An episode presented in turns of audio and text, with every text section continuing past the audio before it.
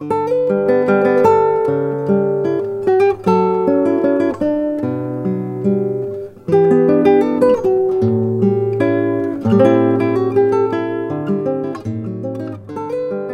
여러분 안녕하세요. 주안의 하나 2부 진행의 최강덕입니다. 요한복음 9장에는 예수님께서 한 맹인을 고쳐주시는 장면이 기록되어 있습니다. 예수님께서 제자들과 함께 길을 가실 때 날 때부터 맹인된 사람과 우연히 마주치게 되지요. 그러자 제자들이 예수님께 질문 하나를 합니다.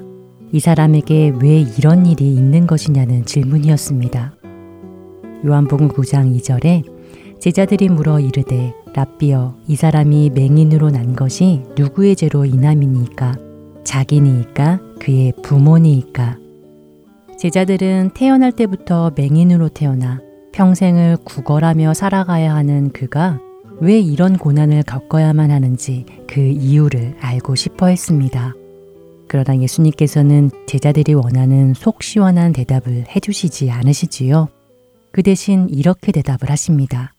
요한복음 9장 3절에 예수께서 대답하시되 이 사람이나 그 부모의 죄로 인한 것이 아니라 그에게서 하나님이 하시는 일을 나타내고자 하심이라. 참 많이 듣고 잘 아는 예수님의 대답이지요. 그런데 저는 이 말씀을 다시 보면서 문득 제자들의 질문이 어쩐지 저를 많이 닮았다는 생각이 들었는데요. 고난 중에 있는 누군가를 볼 때, 고난을 제 자신이 겪을 때, 그때 저의 반응이 그랬던 것 같습니다. 왜 지금 내게 이런 일이 일어나는 것인지 그 이유를 알고 싶었습니다. 그래서 참 많이 하나님께 물었던 것 같습니다. 그 뒤에 감춰진 이유를 알 수만 있다면 견딜 수 있을 것 같았지요. 먼저 첫 찬양 함께 하시고 말씀 계속 나누도록 하겠습니다.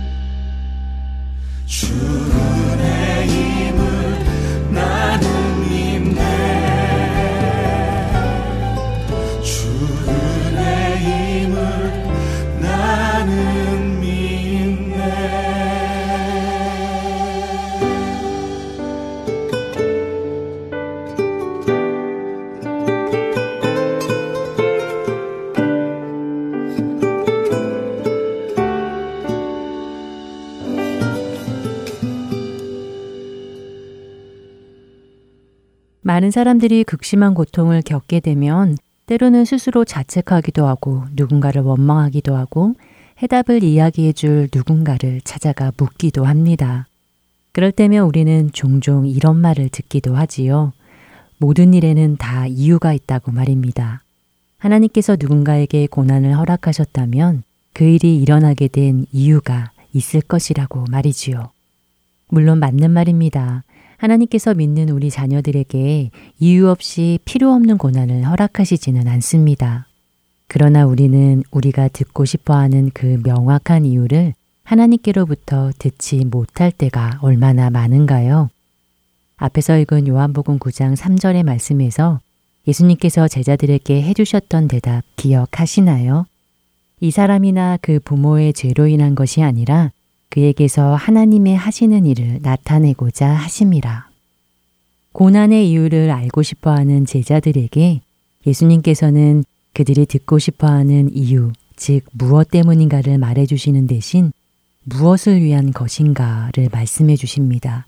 그 사람에게 분명한 하나님의 목적이 있다는 것을 확인시켜 주셨던 것이지요. 어떤 일이 일어났던지 그 일을 통하여 하나님께서 선을 이루실 것이라는 소망 말입니다. 우리는 다 알지 못합니다. 왜 우리에게 지금 이런 고난을 허락하신 것인지 우리는 다 알 수 없습니다. 어쩌면 그 이유를 알게 된다 하더라도 우리가 다 이해할 수 없음을 아시기에 말씀해 주시지 않는 것인지도 모르겠습니다. 그러나 확실한 것은 하나님께서 어떠한 고난을 허락하셨다면 그 고통이 아무 목적이 없는 것이 아니라는 것입니다. 하나님께서는 그 고난을 통해 분명 하나님의 선을 이루시는 분이시지요. 사도 바울은 로마서 8장 28절에 이렇게 말씀합니다. 우리가 알거니와 하나님을 사랑하는 자, 곧 그의 뜻대로 부르심을 입은 자들에게는 모든 것이 합력하여 선을 이루느니라. 모든 것이 합력하여 이루는 선이란 정확히 무엇일까요? 바로 다음 절 말씀을 보면 하나님이 미리 하신 자들을 또한 그 아들의 형상을 본받게 하기 위하여 미리 정하셨으니 이는 그로 많은 형제 중에서 맏아들이 되게 하려 하심이니라 라고 말씀하십니다. 선을 이루신다는 말씀은 우리의 눈에는 비록 안 좋게 보이는 것일지라도 우리에게 일어나는 이 모든 일이 서로 합력하여 우리가 더욱 그 아들 예수 그리스도의 형상을 본받게 하는 것이라는 것입니다. 그리하여 마침내 주님 앞에 섰을 때에 부끄럽지 않은 모습으로 살 수 있도록 예수 그리스도를 닮은 모습으로까지 이끌고 가시리라는 것이지요. 정말 놀라운 말씀이지요. 이 말씀을 보면서 그날의 우리의 모습이 상상이 가십니까? 한층 더 예수님과 닮아 있을 우리가 그리스도의 장성한 분량에까지 이르게 되어 그 앞에 서 있을 저와 여러분의 모습이 기대되지 않으신지요?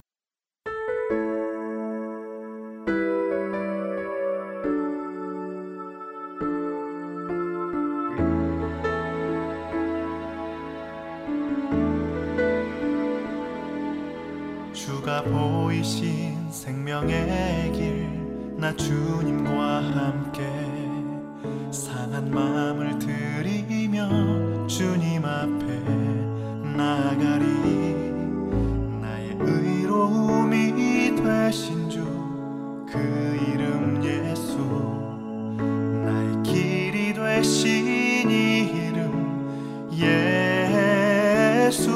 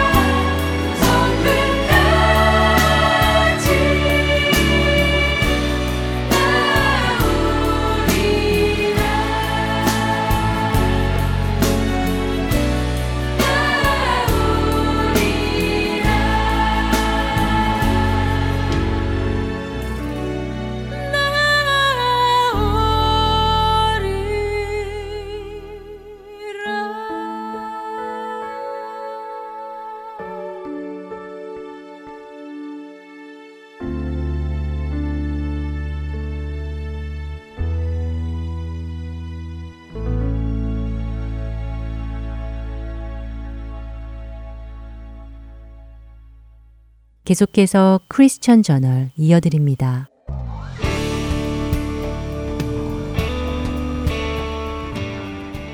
여러분 안녕하십니까? 크리스천 저널의 최승진입니다.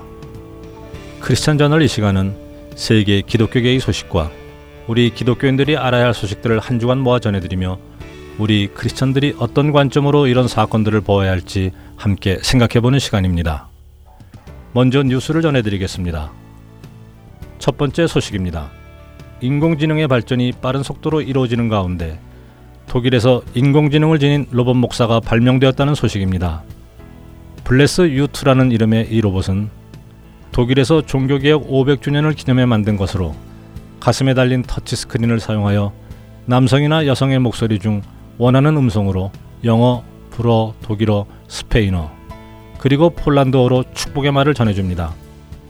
또한 이 로봇은 성경 구절을 읽어주기도 하고 원하면 해당 구절을 프린트해 주기도 합니다. 로봇 목사가 등장한 것에 대해 많은 사람들이 기계가 목회자를 대신할 수 없다며 우려를 표명하고 있는 중 이 로봇 개발을 지원한 스테판 크레브부스 목사는 성도들이 기계가 축복하는 것을 받아들일 수 있는지 알아보기 위해 로봇을 개발했다며 개발 의도를 밝혔습니다. 다음 소식입니다. 늘어나는 박해에도 불구하고 중국 기독교 인구가 계속 성장하고 있는 것으로 나타났습니다. 미국 크리스천 포스트는 중국의 한 교회 지도자들의 말을 인용하여 중국에 매년 약 10만 명 이상의 새로운 성도가 생기고 있다고 전했습니다.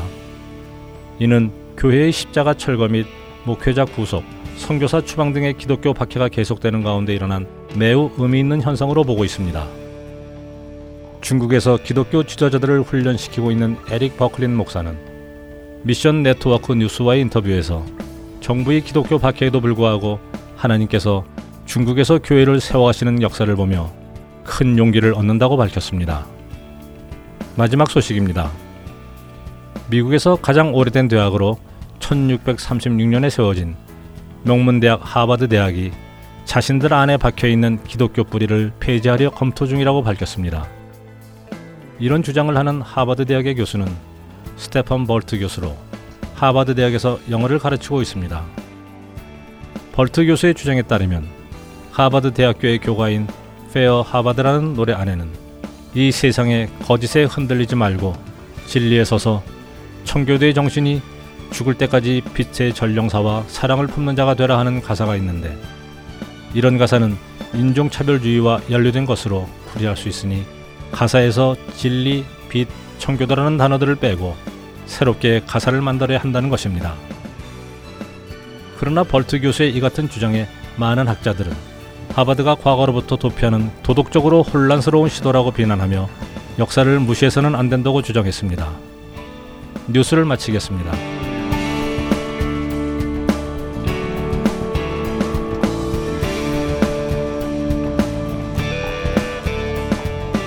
하버드 대학은 많은 사람들이 가고 싶어하는 미국 최고의 명문 중 하나입니다.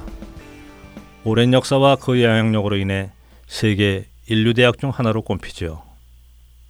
157명의 노벨상 수상자를 배출했으며 36명의 플리처상 수상자, 21명의 미국 연방 대법원 대법관, 7명의 세계은행 총재, 7명의 미국 대통령을 배출해내는 학교로 그 권위를 세계적으로 인정받지요. 이런 최고의 대학인 하버드 대학이 처음에 어떤 이유로 설립된지 아십니까? 영국의 청교도 목사였던 존 하버드는 기독교인들이 지식이 부족해서는 안 된다고 믿었습니다. 세상에서 그리스도인의 역할을 감당하기 위해서는 많은 지식도 축적돼야 한다고 믿었지요. 또한 목회자들을 잘 훈련시켜 성공적인 목회를 할 수 있도록 돕기를 원했습니다. 그래서 존 하버드는 자신이 가지고 있던 책 400권과 자신의 재산 절반을 기부하여 하버드 대학을 시작했습니다. 지금 우리에게 400권이라는 책은 별로 큰 숫자가 아니지만 350년 전에 책 한 권은 정말 귀한 것이었지요. 이렇게 1630년에 개교한 하버드 대학은 6년 후인 1642년 9월 26일에 하버드 규칙과 수칙을 작성하며 삶과 공부의 목적은 요한복음 17장 3절의 말씀 영생은 곧 유일하신 참 하나님과 그가 보내신 자 예수 그리스도를 아는 것이며 이것을 모든 학생에게 분명하게 가르쳐야 하고 또 그들이 이것을 고려하도록 해야 한다는 수칙을 정하며 기록해 넣었습니다. 이처럼 기독교 정신에 입각하여 기독교인들이 세상에서 빛으로 진리로 살아가며 예수 그리스도의 영광을 드러내고 그분을 알아가기 위해 세워졌던 학교. 목회자들을 훈련시켜 하나님 나라의 귀한 일꾼을 만들기 위해 세워졌던 그 학교가 세대가 지나며 변하기 시작하더니 이제는 학교를 처음 세울 때 모토로 두었던 기독교 정신을 학교의 뿌리에서 빼어내려는 시도들을 하고 있습니다. 하버드에서 영어를 가르치는 스테판 벌트 교수는 아름다운 하버드라는 교가 안에서 진리와 빛 그리고 청교도라는 단어를 빼야 한다고 주장합니다. 그 학교를 세운 정신을 빼겠다는 것이지요. 벌트 교수의 주장은 이렇습니다. 학교의 노래 안에 있는 가사 중 청교도의 정신이 죽을 때까지 빛의 전령사와 사랑을 품은 자가 되라는 가사는 청교도인들이 16세기, 17세기에 미국으로 건너온 백인 복음주의자들이므로 인종차별적인 의미가 담겨 있을 수 있으니 이런 가사들을 빼야 한다는 것입니다. 글쎄요. 물론 당시의 청교도인 하면 유럽에서 건너온 백인 복음주의자들을 지칭하는 것이기는 했지만 그렇다면 벌트 교수는 이 가사를 청교도 정신 대신 그리스도의 정신 혹은 복음의 정신이라고 바꾸자는 것일까요? 아쉽게도 그의 대답은 알 수 없습니다. 하지만 그의 행적으로 보았을 때 청교도 정신을 기독교 정신으로 바꾸자고 하는 것 같지는 않습니다. 왜냐하면 그는 인권을 중요시 여기는 사람이기 때문에 그렇습니다. 이 시대에 인권을 중요시 여긴다는 의미는 동성애를 지지하는 것을 반드시 포함합니다. 스테픈 벌트 교수는 그 스스로가 성 정체성의 혼란을 겪고 있는 사람이기도 합니다. 남자이면서도 여성의 옷을 입기를 좋아하지만 또 남성을 사랑하지 않는 자신의 성에 대해 혼란을 겪고 있지요. 제가 이 말씀을 드리는 이유는 성적 정체성을 지적하거나 정죄하려는 것이 아닙니다. 제가 지적하려는 것은 하버드 대학에서 기독교 정신을 빼내려는 것이 정말 순수한 인권에 관한 문제 때문인가 하는 것입니다. 혹시라도 버트 교수 안에 동성애를 죄로 칭하는 성경의 말씀이 받아들이기 어려워 그런 가치관이 담긴 학교의 뿌리에서 기독교 정신을 빼내려는 것은 아닌가 하는 것입니다. 우리 모두는 애초에 죄인이었습니다. 그러나 그리스도의 빛이 우리의 영혼에 비추었을 때 어떤 죄인은 자신이 죄인인 것을 깨닫고 빛 앞으로 나와 죄 사함을 받고 영원한 구원에 이르게 됩니다. 하지만 어떤 이들은 그리스도의 빛이 비추었을 때 자신들의 죄가 드러나는 것이 싫어 오히려 더 어둠 속으로 들어가고 빛을 거부하여 자신들의 죄 속에서 죽어가게 됩니다. 사람들이 하바드에서 기독 정신을 빼내려고 하는 것은 바로 그런 이유일 것입니다. 세계 최고의 명문 대학이 기독교 정신으로 세워졌고 그 정신을 이어간다는 것이 거북살스럽고 부담이 되는 것이죠. 그들이 정말 빼놓고 싶은 것은 빛과 진리입니다. 청교도 정신이 아니라 말입니다. 세상은 끊임없이 이 일을 할 것입니다. 자신들이 세상에서 빛과 진리를 없애는 일 말입니다. 그러나 우리는 여전히 그 안에서 빛으로 또한 진리로 살아내야 할 것입니다. 그것이 우리를 부르신 그분의 뜻이기 때문에 그렇습니다.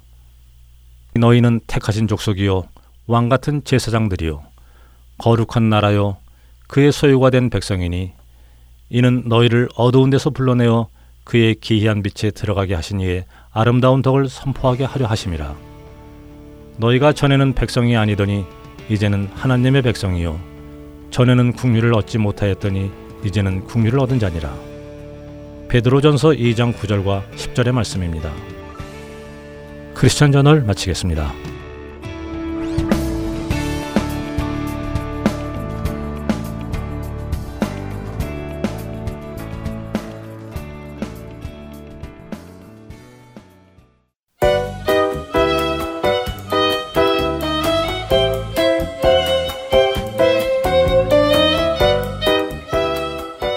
시리즈 설교를 안내해 드리겠습니다.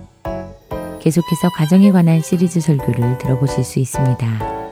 6월 첫 주에는 서울 베이직교회 조정민 목사님의 가족의 갈림길이라는 주제가 준비되어 있고 둘째 주에는 아틀란타 한비정교회 이호셉 목사님께서 우리 아이들 어떻게 키워야 하나 라는 제목으로 말씀 전해 주십니다. 셋째 주에는 캘리포니아주 LA에 위치한 한길교회 노진준 목사님께서 아내와 남편, 교회와 그리스도라는 주제로 마지막으로 넷째 주에는 캐나다 밴쿠버 그레이스 한인 교회 박신일 목사님께서 누구의 가정입니까? 라는 제목으로 말씀 전해 주십니다. 시리즈 설교는 주안의 하나 오부에서 들으실 수 있습니다.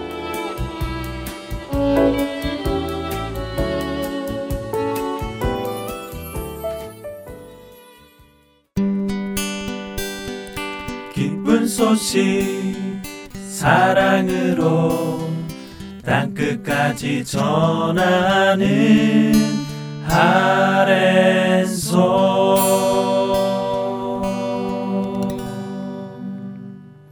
설교 말씀 함께 하시겠습니다. 조지아 아틀란타 한비전 교회 이호샘 목사님께서 민수기 13장 25절에서 14장 10절의 말씀을 본문으로 가데스의 갈림길이라는 제목의 말씀 전해 주십니다.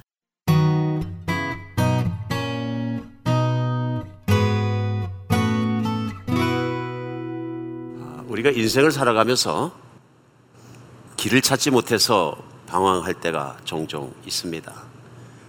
특별히 길을 찾지 못한다는 얘기는 운전하고 가다가 GPS가 없어서 잃어버렸다는 얘기보다는 내가 무엇을 위해 살아야 할지, 내 인생은 과연 존재하는 가치는 있는 것인지, 또 그런 것들을 찾으면서 우리는 방황할 때가 종종 있습니다. 때에 따라서는 내 인생은 어차피 여기까지 살고 나서 보니까 성공한 인생은 아닌 것 같다. 그럼 나같이 이렇게 성공한 인생이 아닌 인생을 사는 사람은 과연 무엇을 위해 살아야 되는가? 우리 생각이 방황할 때가 없지 않아 있습니다. 어떻게 살아야 할까? 무엇을 위해 살아야 할까? 우리 생각이, 마음이, 인생이 방황하게 됩니다. 우리 이런 방황하게 될 때 이제 좋은 교사나 좋은 선생님 만나는 것도 훌륭하고 은혜로운 일입니다. 근데 우리는 분명하고 확실한 것이 한 가지 있습니다. 성경에 그 답이 있습니다. 성경에 그 길이 있습니다. 같이 하나님 말씀을 나눌 때 성경 안에는 하나님께서 등장하십니다. 성경은 나를 만드시고 세상을 만드신 하나님께서 등장하시기 때문에 하나님만이 그 바른 길에 대해서 알고 계십니다. 뿐만 아니라 성경에는 많은 사람들이 등장합니다. 우리를 앞서서 수천 년부터 시작해서 우리가 동일한 문제를 가지고 고민하고 살아갔던 사람들이 등장합니다. 이 사람들이 인생 중에서 어떻게 하나님을 만나서 그 인생의 길을 찾았는지, 때로는 어떻게 그들이 길을 잃어버렸는지에 대해서 성경은 아주 밝게 우리에게 전해주시고 계십니다.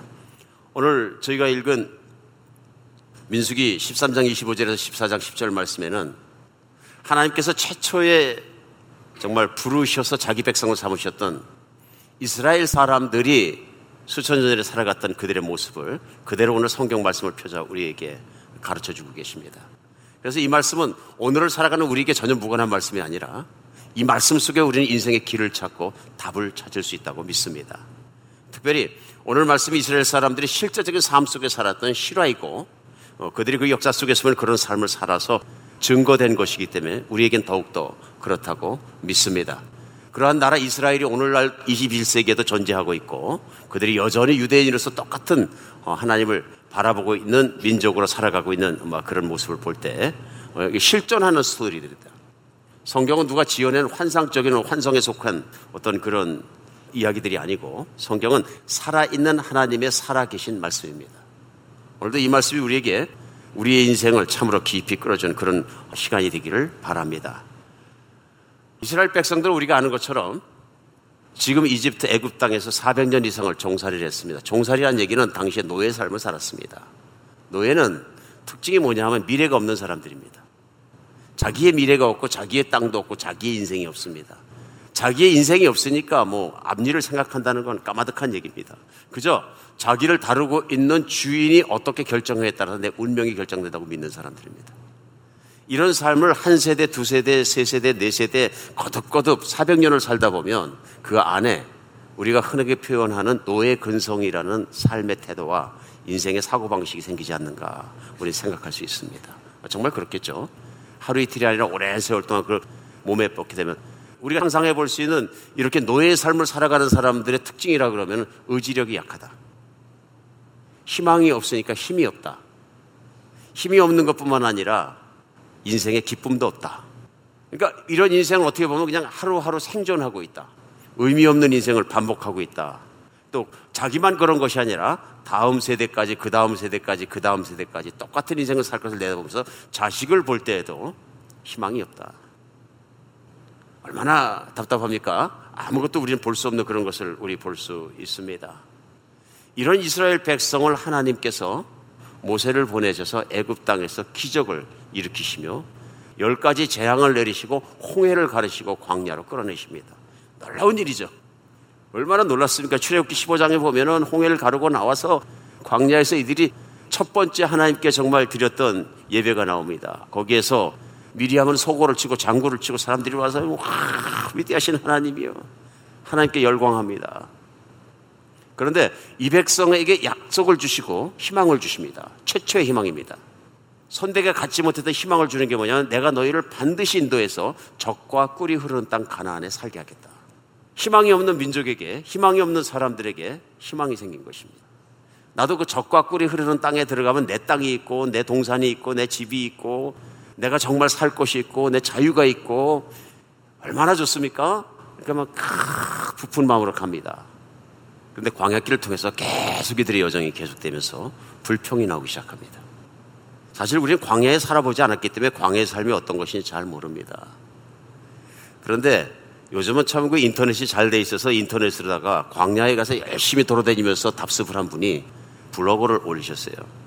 여행 내용을 올리셨는데 어, 그분의 내용 올린 것 중에 뭐냐면 일행이 그 이스라엘 백성들이 갔던 광야길이라고 느껴지는 그 광야길을 따라 버스 여행을 하다가 버스 안내했던 관광 안내하시는 분이 이스라엘 백성이 걸었던 것처럼 우리도 버스를 세워놓고 5분만 걸읍시다. 아, 그래서 5분 못 걷습니까? 그래 5분을 걷기 위해서 마침 겨울철이라 어, 서울에서 한국에서 떠날 때 한겨울에 떠났는데 그냥 뭐 서울이 얼마나 춥습니까? 그 방한 장비 옷을 두툼하게 입고 그대로 왔기 때문에 예, 인천공항으로부터 추위 까딱없다 이 정도 추위는 지중해 연한 추위 정도야. 그리고 다 내렸답니다. 내리자마자 절반이 버스로 튀어들어갔다. 얼마나 추운지 서울 추위는 비교도 안 되는 게 광야 바람이 부는데 자기는 오리털 파카에다 정말로 준비가 잘 됐다고 생각했는데 솔기솔기마다 바람이 들어오고 찬바람이 에우고 들어오는데 견딜 수가 없었다. 그래 부록을 쓰신 이분 말씀이 그래도 나는 기독교인이라 끝까지 걷기로 마음을 먹고 5분을 걷기로 했다. 그래 걷는데 광야바람과 칼바람이 얼마나 차게 들어오는지 앞으로 걸을 수가 없어서 뒤로 걸었다. 바람을 뒤로 하고 뒤로 걸었는데 2, 3분이나 걸었을까? 다 들어가 버렸다, 버스로. 나중에 자기만 남았는데 자기도 가이드하고 가다 보니까 도저히 못 견뎌서 5분을 못 채우고 들어가 버렸다. 그러면서 버스에 따뜻한 버스에 앉아서 생각을 했다 그래요. 이 광야를 어떻게 40년을 살았을까? 낮에는 정말로 탈 듯이 뜨거운 날씨와 밤에는 살을 에이듯이 추운 추위를 오리털 파카 없이 살았어야 될 광야를 살았던 옷이라고는 그저 엉성하게 사람들 손으로 짠 목화로 짠 면 겉가리밖에 없었을 사람들이 어떻게 견뎌냈을까? 그러면서 생각했던 지옥을 참는 것보다 힘들었겠다 진짜로 불평을 안 하는 게 이상하다. 이런 상황에서 하루하루를 살면서 차라리 죽여주세요. 차라리 돌려보내서 노예 생활을 하게 해주세요 하고 불평 안 하는 거 정말 이상한 거다. 그걸 자연스럽다 뭐 그런 생각을 했다는 부록을 제가 읽었습니다. 현실적으로 참 납득이 가는 것 같습니다. 우리가 성경의 내용을 이 사람들은 왜 맨날 불평하냐 이렇게 보기보다는 그들이 현실적으로 어떤 환경 속에 들어있는지 느껴보는 것도 성경의 말씀을 느껴보는 시간이 되지 않을까 싶습니다. 그들에게 그래서 광야는 생활하는 곳이 아니라 죽느냐 사느냐 하는 생존이 문제였습니다. 생존의 문제. 이 광야에서 살아남느냐 죽느냐 하는 그런 문제를 가지고 씨름했던 사람들이다. 그러니까 살아남는 것이 기적이다. 그런 광야의 길을 통해서 시내산을 가고 시내산 앞에서 시간을 보내고 그한 1년 가게가 지냈을 때 오늘 본문에 나오는 가데스 바네라는 지역을 도착하게 됩니다. 신명기에서는 1장에 보면은 모세가 얘기합니다. 우리가 시내산 호랩산을 떠나서 현재 있는 가데스 바네까지 올 때까지 두렵고 무서운 죽음의 땅을 지났다. 죽음의 광야를 지냈다 얘기합니다. 그 며칠간이었지만 험하고 먹을 것 없고 마실 것 없고 힘든 광야였다 이런 얘기예요. 생존이 의심스러울 정도로 하나님 보호가 없으면 생존 못할 정도의 길을 걸어왔다 하는 얘기입니다. 가데스 바네아는 지금의 이스라엘 그러니까 약속한 가나안 땅을 내다볼 수 있는 지역입니다. 그리고 오아시스입니다. 거기는 마실 물이 있는 곳입니다. 그래서 애들이 가데스 바네아라는 지역에 왔을 때 다 거기다 텐트를 치고 살면서 이제는 오늘 본문에 나와 있는 것처럼 각 부족당 한 명씩 대표자를 뽑아서 그 수령되는 자들을 정탐꾼을 보낸 사건을 오늘 본문은 전하고 있습니다. 오늘 그래서 많은 분들이 신앙생활 하면서 성경을 읽고 아시는 것처럼 이 가데스 바네아라는 것은 이스라엘 백성들에게 굉장히 중요한 곳입니다. 이 가데스 바네아에서 결정한 내용과 그들이 한 내용 때문에 한 세대가 40년 동안 정말 38년 이상을 광야에서 다시 뺑뺑이 돌고 방황하다가 거기서 죽습니다. 그리고 결국은 약속의 땅을 들어가지 못하는 참 비극적인 종말을 그들이 거기서 맞게 됩니다. 뿐만 아니라 믿음의 사람은 바로 그 가나안을 뛰어들어가서 놀랍게도 약속하신 대로 가나안 땅에서 자기 땅을 가지고 살아가는 복을 누리게 됩니다. 오늘 여러 가지 중에서 인생 중에 광야를 방황하던 사람들이 하나님을 따라서 어떤 인생을 살았는가를 보면서 우리도 인생 광야를 살아가면서 한번 우리 인생을 통해서 잘 봐야 하는 그런 장면들이 나온다고 저는 믿습니다. 오늘 특별히 이 광야를 생존을 위해 몸부림치던 이 사람들이 과연 어떠한 인생을 살았으며 어떠한 길을 살았는가 하는 것은 우리에게도 어떤 인생을 살아야 되는지를 분명하게 가르쳐 주고 보여준다고 믿습니다. 오늘 말씀은 가데스의 갈림길이라고 제목을 정했습니다만은 갈림길이 된 큰 이유가 있습니다. 어, 말씀드린 대로 광야길을 이들이 걸어올 때 최고의 목적은 죽느냐 사느냐 생존의 문제였습니다. 살아남느냐 죽느냐 하는 생존의 문제를 갖고 걸어왔다 이런 얘기입니다. 가데스 바네에 와서 보니까 이제 오아시스도 있고 물도 있고 약속의 땅을 볼 수 있습니다. 그 약속의 땅을 볼 수 있는 희망이 생기고 쳐다볼 수 있는 자리에 온 곳입니다. 그래서 이 땅에 왔을 때 오늘 본문과 관계가 있는 똑같은 사건을 후일 가나안을 막 들어가기 전에 모세가 신명기에서 백성들에게 다시 일깨울 때 그 다음 세대에게 나옵니다. 가데스 바네아에서 모세가 하나님 말씀을 전면서 뭐라고 했느냐 하면요. 이제 하나님의 약속대로 곧 올라가서 그 땅을 취하라. 하나님의 명령이 뭐냐면요. 하나님 약속대로 지체하지 말고 올라가서 그 땅을 전쟁에서 취하면 되는 것입니다. 신명기 1장은 분명히 이렇게 전하고 있습니다. 그런데 백성들이 특별히 아마 지도자들이 그랬던 것 같습니다. 와서 얘기합니다. 우리가 그냥 올라가면 안 되고 정탐을 한번 하자. 그래서 실제로 신명기 1장 20절에 이렇게 말씀하셨어요. 내가 너에게 이르기를 우리 하나님 여호와께서 우리에게 주신 아모리 족속의 산지에 너희가 이르렀나니 너희 하나님 여호와께서 이 땅을 너희 앞에 두었은즉 너희 조상의 하나님 여호와께서 너희에게 이르신 대로 올라가서 차지하라. 두려워하지 말라. 주저하지 말라. 이게 신명기 1장 20절에 나오는 가데스 바네에 도착하자마자 모세가 백성들에게 전했던 말씀입니다. 이제 여기까지 왔으니까 두려워하지 말라. 두 번째 주저하지 말라. 주춤주춤하지 말고 그냥 치고 올라가라. 얘기한 것입니다. 그랬는데 신명기 1장 22절에 너희가 다 내 앞에서 나와서 말하기를 우리가 사람을 우리보다 먼저 보내어 우리를 위하여 그 땅을 정탐하고 어느 길로 올라가야 할 것과 어느 성읍으로 들어가야 할 것을 우리에게 알리자. 쳐들어가지 말고 우리 대표적 정탐꾼들을 다 보내서 어떻게 쳐들어가야 될지 어떤 땅인지 모든 것을 다 알아보고 작전을 세워서 올라가자 이런 얘기입니다. 그래서 모세가 오케이 그럼 그리하자. 오늘 본문 말씀에 실제 사건이 일어났던 과거에 그 사건이 일어났던 민수기 13장에서는 13장 1절이 시작하자마자 어떻게 말씀하시냐면요. 여호와께서 모세에게 말씀하여 이르시되 사람을 보내어 내가 이스라엘 자손에게 주는 가나안 땅을 정탐하게 하되 그들의 조상 가문 각 지파 중에 지역에 앉은 자한 사람씩 보내라.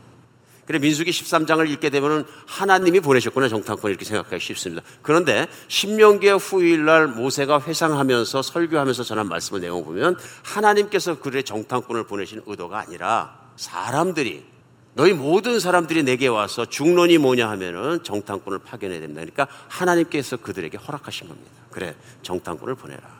오늘 만약에 이스라엘 백성들이 장정 60만 명이 모두 믿음이 하나 같아서 하나님 말씀이 올라가라 그랬으면 앞뒤 볼 거 없다 올라가자. 올라가 버려서 문자는 간단한 겁니다. 하나님의 기적이 그날부터 열리기 시작했을 것입니다. 근데 사람들이 말할 때 그게 아니다. 들어가 봐야 할 거 아니냐. 작전도 세워야 될 것 아니냐. 뭐 계획이 있어야 될 것 아니냐. 땅을 알아야 될 것이 아니냐. 루트도 알아야 될 것 아니냐. 아무것도 모르고 정보도 없는 상태에서 이대로 해서는 안 된다. 그랬을 때 온 백성들이 다 그렇다. 그 말씀 그거대로 들으시고 하나님께 이제 모세가 구했겠죠. 그러니까 하나님께서 13장 민수기 1장 말씀은 그럼 그들 말대로 정탐꾼 보내게 해라. 우리는 여기서 알 수 있는 것이 있습니다. 분명히 사람들이 그런 생각을 한 것은 불신앙입니다. 하나님을 전적으로 믿지 않는 것입니다. 하나님의 말씀을 믿지 않는 것입니다. 그러나 그런 사람들에게도 하나님은 기회를 주신다는 걸 알 수 있습니다. 그래서 하나님께서 정탐꾼을 그럼 보내라 하라 하는 것은 그들을 출애에 빠뜨리려고 그러신 게 아니라 그러면 그들이 가서 어떤 땅인지 한번 보고 마음속에 희망을 갖게 해라. 얼마나 좋은 땅인지 광야와 얼마나 다르고 살았던 애굽 땅과 얼마나 다른지 들어가서 희망을 갖게 하라. 그래서 정탐꾼을 보내도록 허락하신 하나님의 기본적인 의도는 뭐냐면 그들의 미래에 대한 비전, 미래에 대한 희망을 눈으로 보고 몸으로 느끼고 갖게 해서 하나님을 신뢰하게 하고 그래서 그 비전을 가지고 뛰어 올라가게 하라 하는 것이 하나님의 뜻이었던 것이 분명합니다. 근데 오늘은 본문 가운데 보면 반대 현실이 일어나기 시작합니다. 그게 뭐냐면 하나님께서는 그들의 눈이 열리고 비전을 갖고 꿈을 갖고 희망을 갖고 뛰어올라서 그 땅을 보고 나서 그 땅은 하나님이 말씀하신 대로 진짜로 좋은 땅이다. 거기 살면 너무 좋은 땅이다. 가고 싶고 살고 싶은 것이다. 그런데 거기 살고 있는 사람들의 군대가 너무 세다. 그들 앞에서 우리는 메뚜기 같았다. 그들이 말할 때 뭐라 그러냐면요. 우리가 마치 메뚜기 같았다. 그 사람들의 체격이나 준비된 거나 그들 산성, 성읍과 전쟁 준비를 한 거 보니까 성이 하늘을 닿았고 우리 그거 어떻게 쳐들어갈 거냐. 임파서. 오늘 이 가데스 반에서 이런 사건을 통해서 우리는 분명하게 배울 것이 있습니다. 우리 현재를 살아가면서도 분명히 배울 수 있다고 저는 믿습니다. 제일 먼저 비전은 하나님께서 미래의 모습을 보여주시는 것입니다. 오늘 가데스반에서 하나님께서 의심하는 사람들을 가나안 땅에 들어가게 했어. 그 땅을 보고 희망과 꿈을 갖기를 원하십니다. 불신앙임에도 불구하고 보고라도 믿음을 갖고 보고라도 꿈을 갖고 희망을 가져라고 보내주시는 것을 볼 수 있습니다. 오늘 결과는 반대로 갔습니다만은 실제로 하나님은 오늘날 우리 살아가는 우리에게도 미래의 비전이 있는 인생을 살기를 원하십니다. 때로는 우리가 신앙생활 하면서 인생을 살아가면서 마음을 비우는 것이 꿈이 없는 것이 미래에 대한 기대가 없는 것이 마치 경건한 생활인 것처럼 더 거룩한 것처럼 욕심 없는 삶인 것처럼 조차 생각할 때도 없지 않아 있는 것 같습니다. 또는 우리가 너무 일찍 미래에 대한 기대를 버리는 것 아닌가 생각이 듭니다. 비전, 우리에게 꼭 필요한 것입니다. 오늘 이스라엘 백성에만 그런 희망과 가나안 땅과 주신 것이 아니라 예수님은 가장 훌륭한 비전너리, 그 제자들에게 비전을 주시는 분이십니다. 그래 요한복음 14장 1절로 3절에 보면 예수님께서 이제 십자가에 돌아가시고 고난을 받을 것에 대해서 말씀하시니까 걱정하고 근심하는 제자들을 향해서 낙심하지 않도록 비전을 주십니다. 뭐라고 말씀하시냐면요.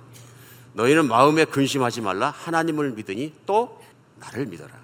내 아버지 집에 거할 곳이 많도다. 그렇지 않으면 너에게 일렀으리라. 내가 너희를 위하여 거처를 예비하러 가노니 가서 너희를 위하여 거처를 예비하면 내가 다시 와서 너희를 내게로 영접하여 나 있는 곳에 너희도 있게 하리라. 제자들이 왜 낙심하는지 아셨어요? 왜 그런 거예요? 예수님 돌아가신다 그러니까. 그들이 죽음에 꽁꽁 묶여 있는 걸 보셨어요. 인간 최고의 문제는 죽음에 묶여 있고 그런 것이거든요. 그러니까 예수님 말씀하실 때 걱정하지 마라. 내가 가서 너희가 영원히 살 거처를 다 준비해 놓고 와서 너희를 인도해서 거기로 갈 것이다. 얼마나 큰 비전입니까? 예수님은 최고의 비전을 있어요. 그런데 비전을 가지고 있는데 그것을 이룰 능력이 없으면 이건 망상입니다. 그런데 비전을 말씀하시는 분이 그것을 이룰 수 있는 능력이 있으면 이것은 희망입니다. 미래입니다. 그래서 예수님 제자들에게 개런티 해주시는 약속하시는 내용이 뭐냐면 내가 너희를 버리지 않고 반드시 반드시 새로운 집을 짓고 그 집에서 너희와 함께 살고 너희를 인도해내겠다는 약속이신 거죠. 이 말씀이 아멘이고 믿음으로 들어오면 우리 안에 비전이 생기는 것입니다. 미래에 대한 확 열린 꿈이 생기는 것입니다. 그러니까 성경은 이스라엘 백성에만 가나안 땅을 주신 것이 아니라 처음부터 끝까지 약속을 주시고 미래에 대한 복에 대해서 말씀하시고요. 성경 맨 끝에 가면 요한계시록의 마지막 21장, 22장은 무엇에 대해서 말씀하십니까? 새하늘과 새 땅에 대해서요. 이스라엘 백성이 가나안 땅을 올인해서 들어가는 것처럼 약속대로 차지하는 것처럼 이제 예수 그리스도를 믿는 모든 그리스도인들이 살아야 할 새 하늘과 새 땅에 대해서 맨 마지막으로 말씀하시면서 그 놀라운 비전의 땅을 보게 하시면서 끝납니다. 그래 요한계시록 7장 9절로 10절에 보면 이 말씀이 나오죠. 이 일 후에 내가 각 나라와 족속과 백성과 방언과 아무도 능히 셀 수 없는 큰 무리가 나와 흰옷을 입고 손에 종려가지를 들고 보좌 앞에 어린 양 앞에 서서 큰 소리로 외치리되 구원하심이 보좌에 앉으신 우리 하나님과 어린 양에 있도다 하니 미래 천국의 장면이에요. 많은 셀 수 없는 무리들이 나와서 예수님을 찬양하는 모습이에요. 이제 믿음이 없을 때는 이게 뭐냐면 어떤 사람들이 그렇게 나중에 하나 봐. 믿음 있는 사람 어떻게 하냐? 그 중에 내 얼굴이 있다. 그 중에 내가 서 있다. 믿으십니까?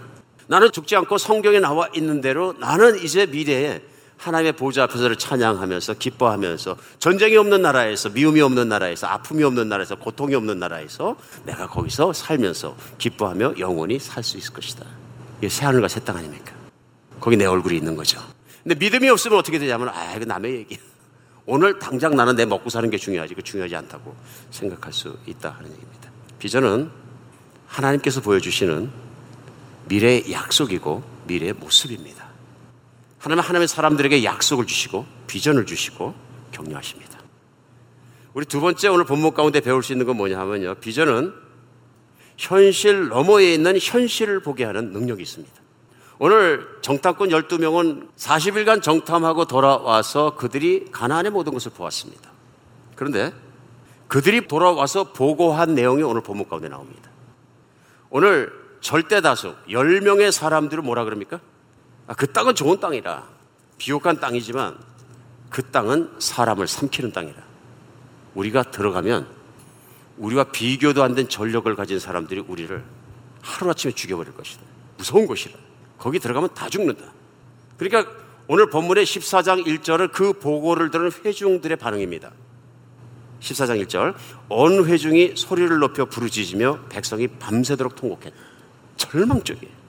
그들의 보고를 듣고 그들의 미래를 생각하니까 미래에 꿈이 있고 희망이 있고 무슨 그런 것이 아니라 절망적이에요. 이제 죽으러 들어가는구나. 죽을 수밖에 없구나. 나만 죽는 거 아니라 내 처자까지 다 죽고 이제 비참하게 피 흘려서 다 죽는구나. 그러니까 성경은 온 회중이 그랬다. 온 회중이, 온 이스라엘 사람이 다 흔들렸다. 여러분 비전 없는 사람이 부정적인 얘기를 하는 건 파급 효과가 힘이 엄청나게 무섭습니다. 금방 설득력이 갑니다. 왜 이렇게 설득력이 큰 겁니까? 합리적이고 현실적인 얘기를 하거든요. 꿈 같은 얘기를 하고 있는 것이 아니라 비현실적인 얘기를 하고 있는 현실적인 얘기를 할 때 사람들은 금방 넘어갑니다. 제가 볼 때 세 사람 빼놓고 나머지 사람들은 자기들의 부족까지 포함해서 몽땅 다 울고 불고 난리치고 땅을 치고 심지어는 빨리 리더 한 명을 뽑아라. 그리고 모세와 이 리더들은 죽여버리자. 그리고 애굽으로 돌아가자. 살 길은 애굽밖에 없다. 난리쳤다는 얘기입니다. 가나안 땅을 똑같이 보고 어떤 눈으로 결정을 해야 다릅니다. 가나안 땅을 정탐하러 들어갔다가 여호수와 칼렙은 다른 눈으로 보게 됩니다. 무슨 눈으로? 믿음의 눈으로 보게 됩니다. 그 악평하는 사람들 속에서 갈렙과 여호수아만은 그 땅은 하나님께서 우리에게 주신 땅이라 그들은 우리의 먹이라 얘기합니다. 하나님께서 주시면 뛰어 올라가서 당장 취하면 되니까 주저하지 말고 빨리 올라가자 얘기합니다. 얼마나 다른 태도를 보이는가 우리는 볼 수 있습니다. 비전은 믿음을 가진 사람만이 가질 수 있는 것이고요. 비전은 겸손한 사람만이 가질 수 있는 것입니다. 어쩌면 비전은 겸손한 사람만이 자신의 능력을 의지하지 않고 하나님의 능력을 의지해서 볼 수 있는 눈을 갖게 됩니다. 믿음이 없이는 보이지 않는 것입니다. 믿음이 없을 때는 자기의 판단, 자기의 이론, 자기의 현실적인 계산이 훨씬 더 설득력이 있습니다. 그래서 오늘 우리가 여기서 볼 수 있는 건 뭐냐 하면요. 하나님 앞에 겸손한 사람만이 내 시각이 아니라 하나님의 시각으로 인생을 바라보게 하고 그 인생을 그 시각으로 바라볼 수 있는 그것이 비전인 것입니다. 어떻게 보면 비전을 갖는 것은 신앙인으로서의 어떤 하나님이 주시는 놀라운 은혜와 성품이 아닌가 싶습니다. 비전의 성품을 갖는다. 그 얘기 뭐냐면 비전이 믿음으로 말미암아 그 사람의 인격 그 자체가 된 것입니다. 그럼 어떻게 되냐면요. 남이 보지 못하는 것을 봅니다. 물론 신앙의 공동체 안에 어떤 사람이 절망적인 일을 당했거나 아프거나 할 때 아이고 어떻게 위로해 주는 사람 굉장히 필요합니다. 더 필요한 사람이 있습니다. 하나님께 기도가 하나님의 능력으로 이길 수 있다는 비전의 초긍정적인 하나님의 긍정과 하나님의 믿음을 챌린지하고 심어줄 수 있는 사람입니다. 우리 안에는 우리 옆에는 이런 동역자들이 필요합니다. 그렇죠? 그냥 피나고 뭐 하는데 싸매주는 사랑도 필요하지만 그보다 더 필요한 건 뭐냐 하면요. 비전을 가지고 미래를 보고 일어날 수 있도록 하지는 믿음의 힘을 가지고 있는 주변에 있는 동역자들이 필요하다는 것입니다. 오늘 갈렙과 여호수아 같은 사람들입니다. 모두가 절망을 바라보고 있을 때 그들은 희망을 바라보고 누구 때문에 하나님 때문에 우리는 때에 따라서 세상을 살아가면서 우리가 논리력을 가지고 살고 현실적인 판단적 능력을 가지고 현실을 분별하고 판단하고 사는 건 지혜롭고 중요한 일이지만 내 인생을 살아가면서 하나님께 의지하기보다 모든 인생의 사고방식을 그렇게 맞출 수 있습니다.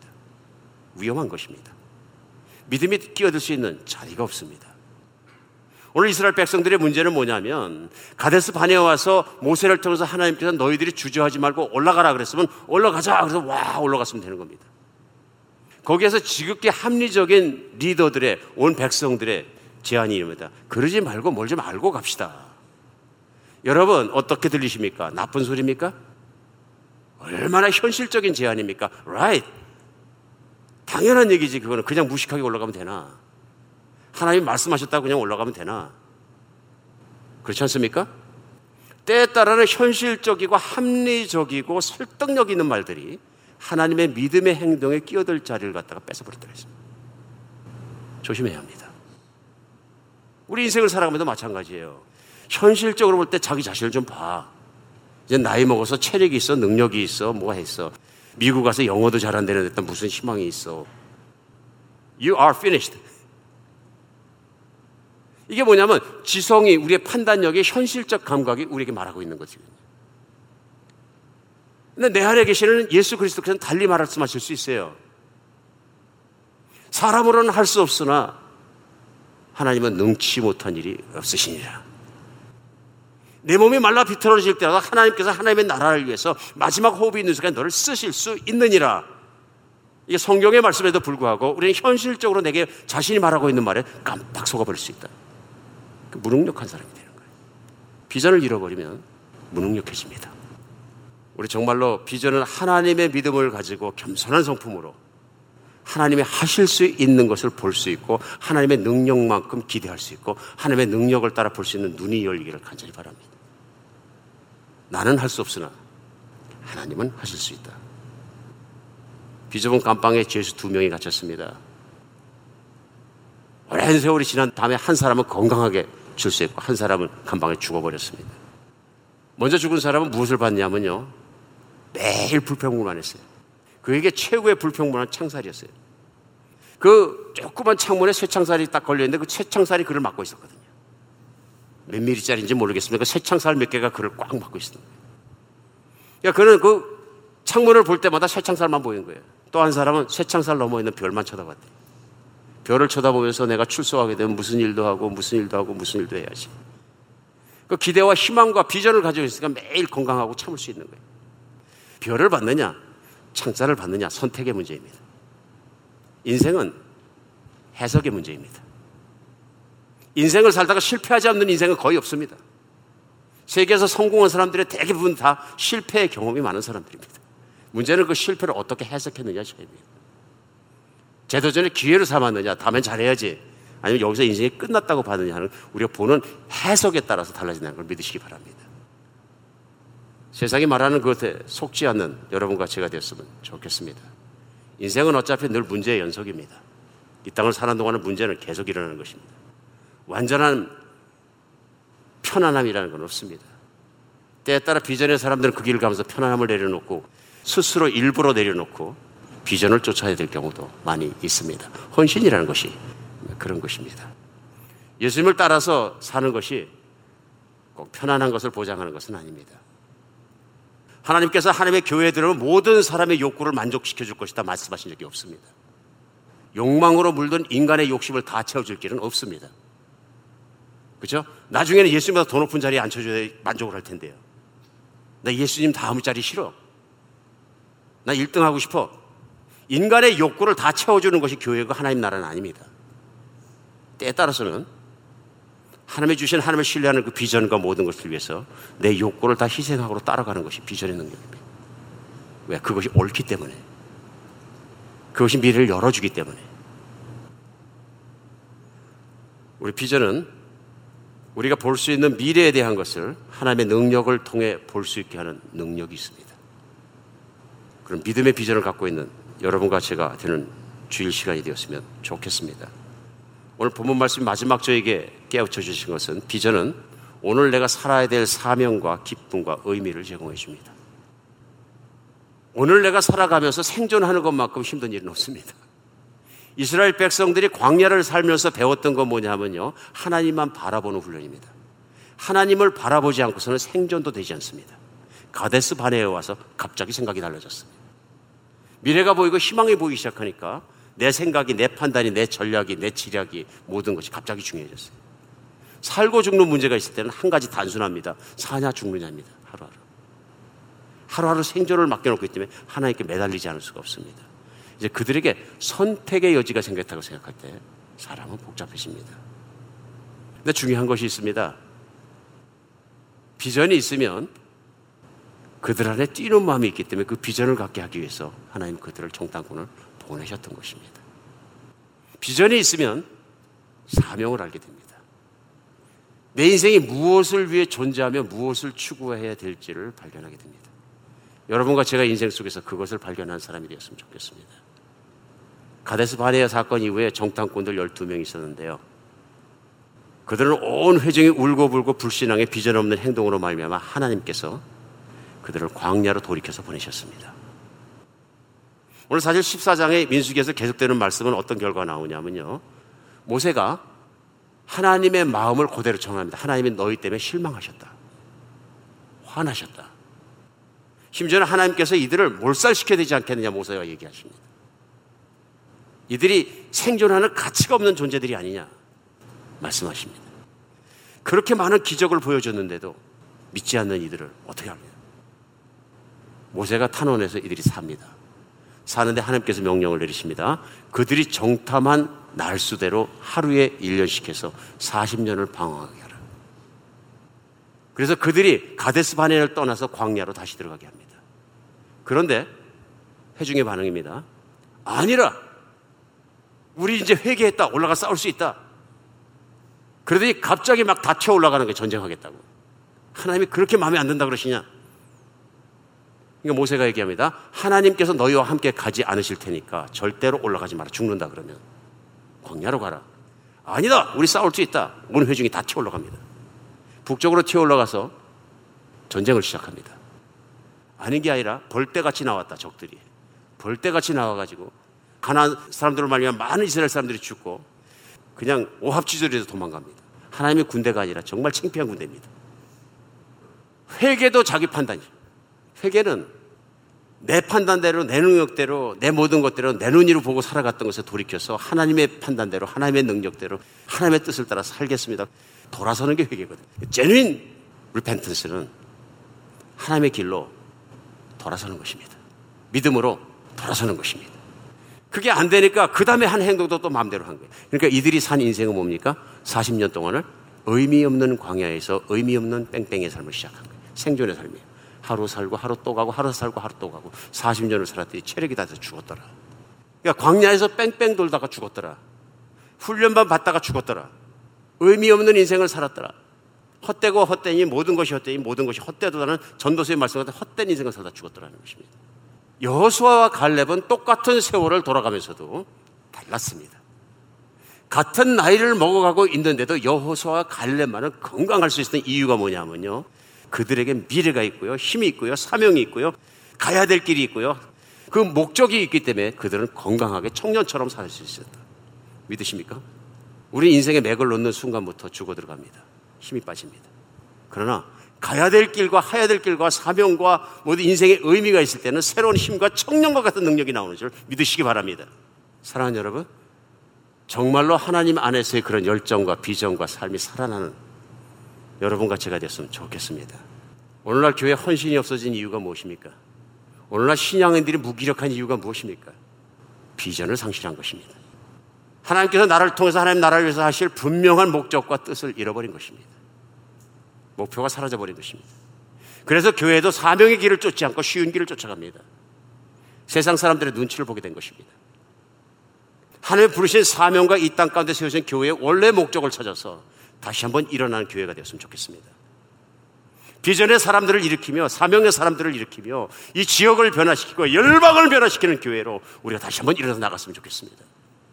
그런 일을 하는데 우리 내가 생명을 바치고 능력을 바치고 내 인생의 모든 걸 희생해서라도 난 하나님의 나라를 섬긴 그 섬김 속에 살아나갔다는 놀라운 하나님이 주신 비전과 열정이 확 살아나는 시간 되었으면 좋겠습니다. 하나님께서 놀라운 일을 하실 줄 믿습니다. 나의 인생을 통해서 나의 작은 섬김들을 통해서 나의 헌신을 통해서 하나님은 놀라운 하나님의 일을 하실 것입니다.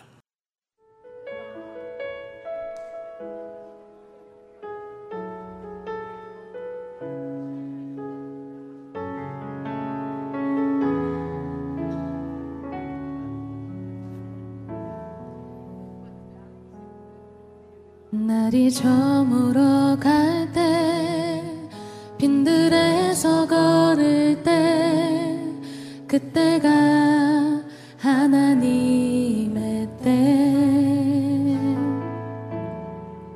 내 힘으로 안 될 때 빈손으로 걸을 때 내가 고백해 여호와 이래. 날이 저물어 갈때. 날이 저물어 갈 때 빈들에서 걸을 때 그때가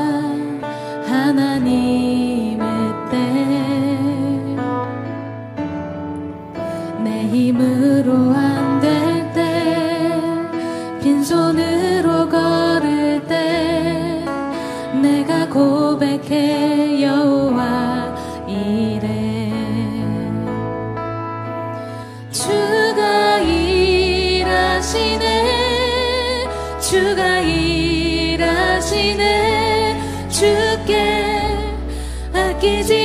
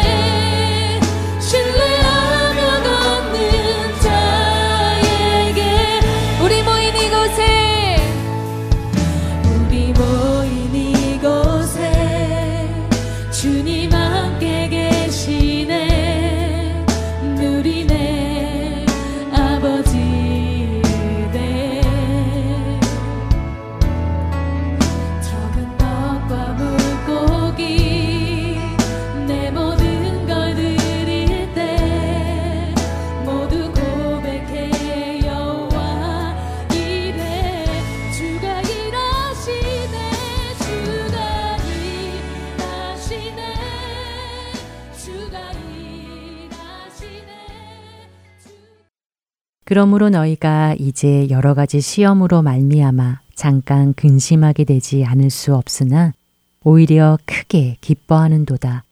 너희 믿음의 확실함은 불로 연단하여도 없어질 금보다 더 귀하여 예수 그리스도께서 나타나실 때에 칭찬과 영광과 존귀를 얻게 할 것이니라. 베드로전서 1장 6절과 7절의 말씀입니다. 하나님께서 저와 여러분에게 어떠한 고난을 통해 연단해 가신다면 그것이 어떤 연단이든지 목적 없이 일어나는 것은 없다는 것을 기억하시기 바랍니다. 그 연단은 하나님께서 원하시는 모습으로 우리를 빚으시기 위해 반드시 필요한 것이어서 허락하시는 것이 아닐런지요. 혹시 힘든 고난 가운데 계십니까? 환란 가운데 계신지요? 왜 내게 이런 일이 일어난 것인지 고통 중에 계십니까? 하나님께서 그 고난을 허락하셨다면 그 목적은 우리를 힘들게 하려는 것이 아니라 우리를 예수님과 같은 모습으로 만들고자 하는 것입니다. 영적으로 강하게 세워나가기 위함일 것입니다. 그날의 주님 앞에 서는 날, 한층 더 예수님과 닮은 모습으로 변화되어 서 있을 우리를 기대하며 그날의 주님께 받게 될 면류관을 생각하며 끝까지 인내의 열매를 맺어가는 저와 여러분 되기를 소원하며 주안의 하나 2부 여기서 마치도록 하겠습니다. 지금까지 구성과 진행의 최강덕이었습니다. 안녕히 계세요.